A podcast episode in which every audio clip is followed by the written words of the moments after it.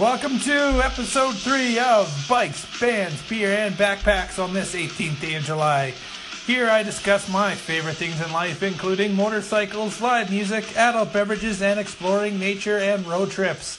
Today's episode, I revisit the craft beer debate at the new Mosaic Stadium here in Regina, as well as discussing Harley Davidson potentially buying Ducati the outdoor music festival scene here in Saskatchewan, and my upcoming trip to Toronto. Stick around.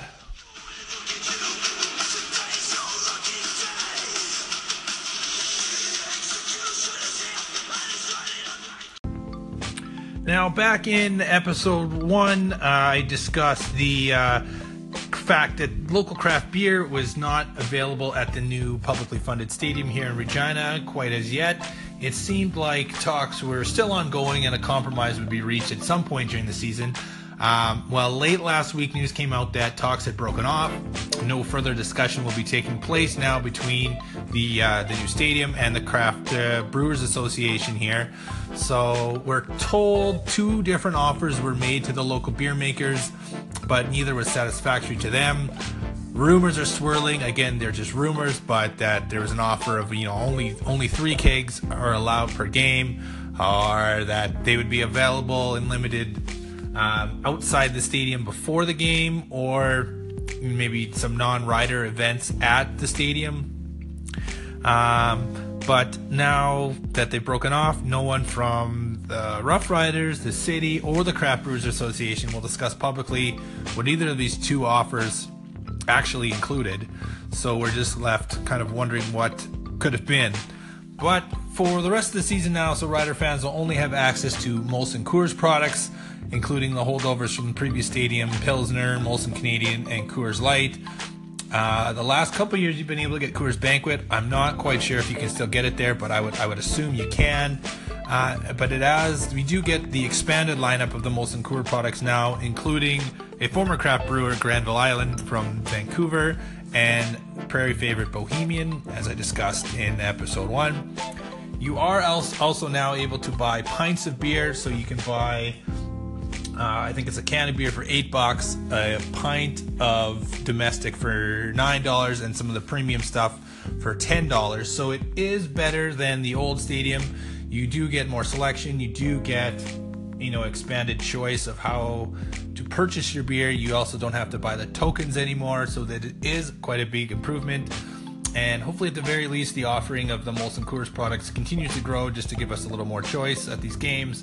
And hopefully, at least next season, we can get some local craft options into the stadium and uh, just help supporting the local economy and letting rider fans enjoy uh, some of their favorite local beers.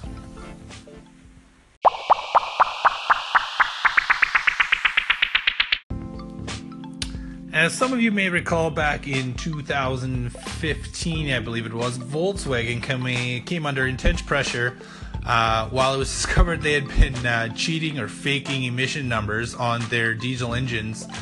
Um, so the resulting lawsuits and payouts is going to cost the company about $2 billion. Um, to help pay some of this, they are looking at all options. And in late June, here, it has emerged that there are reports of Volkswagen entertaining proposals to buy uh, their affiliate Ducati. So now Ducati is a well respected but still kind of a niche motorcycle company. Uh, kind of more on the sport bike, but they do kind of have some more of the uh, the casual riders as well. Now, the front runner is Harley Davidson, who has now hired Goldman Sachs to help facilitate the due diligence on a reported 1.5 billion euro purchase price. That's uh, quite a bit of quite a bit of money. Now, this isn't the first time Harley would have purchased a smaller competitor. Previously, they had purchased Buell motorcycles, which was more of a again kind of more of a street motorcycle, uh, way smaller than Ducati. Uh, but they tried to sell them out of Harley shops, and that just didn't wasn't really successful at all. They, there wasn't a lot of crossover between people who would want a Harley motorcycle and a Buell motorcycle. Uh, I think I would be one of those people though, but um, just it just didn't work out. It's so it's going to be interesting to see if Harley does go through with the offer. You know how they would treat Ducati. since it is a, a more established brand than Buell ever was, but it's still one that I think would be hard to justify. I know, like a new standalone bricks and mortar buildings. So then, do they try and sell them out of a Harley dealership as well?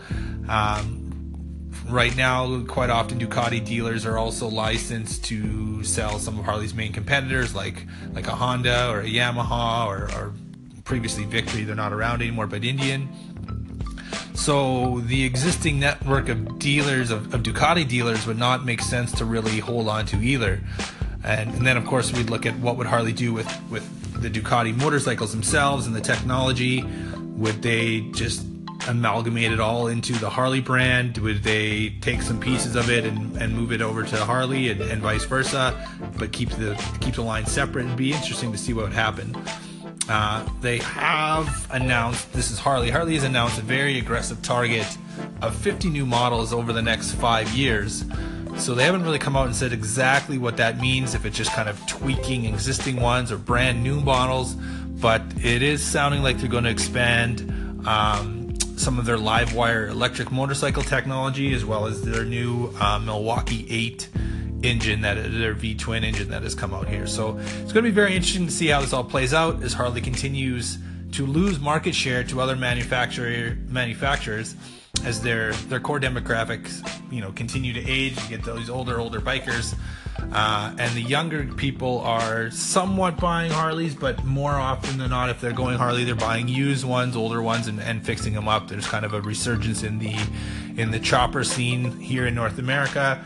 But again that's not helping harley with their new sales or even a lot of the part sales. It's more existing stuff and people buying you know parts from scrap heaps and whatnot. So Harley has come out with some smaller motorcycles to try and get into that younger demographic with a lower price point, more of your uh, city cruiser or your bar bangers, as, as, some people would call them. So interesting to see what will happen and if uh, Volkswagen does decide to actually sell Ducati.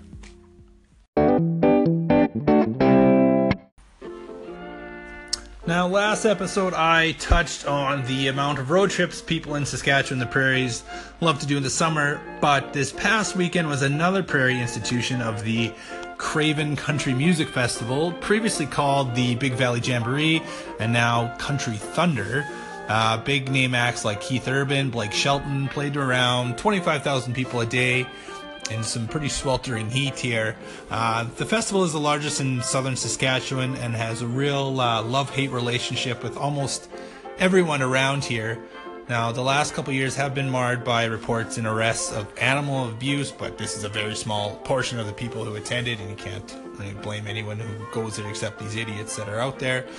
Now, I myself have never been. I do not ever really plan on going, as the lineup tends to be more country, you know, bro country than the more traditional kind of folk country that I listen to from time to time. Uh, but I do feel I have matured, or maybe at least maturing, and I'm trying to be less cynical and critical of the people who do attend. Now, judging by my social media feed, it was just an absolutely fantastic community event over the weekend that many, many people enjoyed. The weather was great, and you know, who am I to say that it isn't cool and they shouldn't have fun there? Now, I freely admit I am probably actually just more jealous than anything of these people that to get to go and see many of their favorite bands every year 20 minutes from from Regina with you know 25,000 of their best friends. Aggressive punk metal hardcore festivals that I would want to enjoy. They do exist not around here. Um, and they get some, you know, similarly pretty stacked lineups and large, large crowd sizes, but they're all over in Europe in the summer for the most part. So I would love to get out there sometime, but it obviously is not cheap for me to fly to Europe and travel to music festivals all over Europe. But I do want to give a big shout out to my friend Roki, who does attend these concerts, and he probably attends more concerts than 99.9% of people on earth and he, he, has made a habit of spending a large portion of his summer traveling around Europe, attending concerts, seeing his favorite bands, you know, grabbing a bunch of memorabilia, and uh, every December or January he'll put out a list on Facebook, kind of going through every single concert he's been to, and you got to sit down with a couple beverages to to get through that list because it's quite extensive, and uh, again, kind of makes me pretty jealous of the guy who gets to see all these bands. Now, this upcoming weekend down in Bengough, Saskatchewan, is a festival that I have attended on a couple times called the Gateway Festival. And I wish I was going this year, but I am off to one of my best friends from high school's wedding out in Toronto. So this year's headliners include 5440, Tom Cochrane, the Sadies, and uh, my boys in Northcote and Close Talker, as well as many other great, great uh, bands there. This festival is about as small town Saskatchewan as you can get, with essentially the whole town shutting down for the weekend to help run the uh, two kind of, well, I guess there's a little bit of stuff on Sunday, so two and a half day event. Kids are welcome, and it's just probably the friendliest place on earth I've ever been. Uh, check it out if you have a chance, and be sure to take a trip down to Castle Butte in the Big Muddy Badlands as well. It's only about 25 minutes south of Bengough.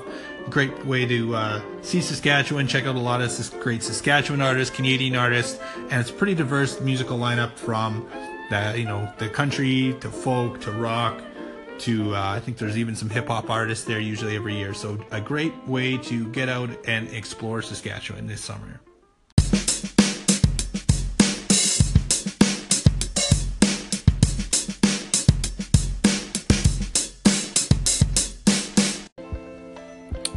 Speaking of Toronto, my wife and I are there this Friday until Tuesday.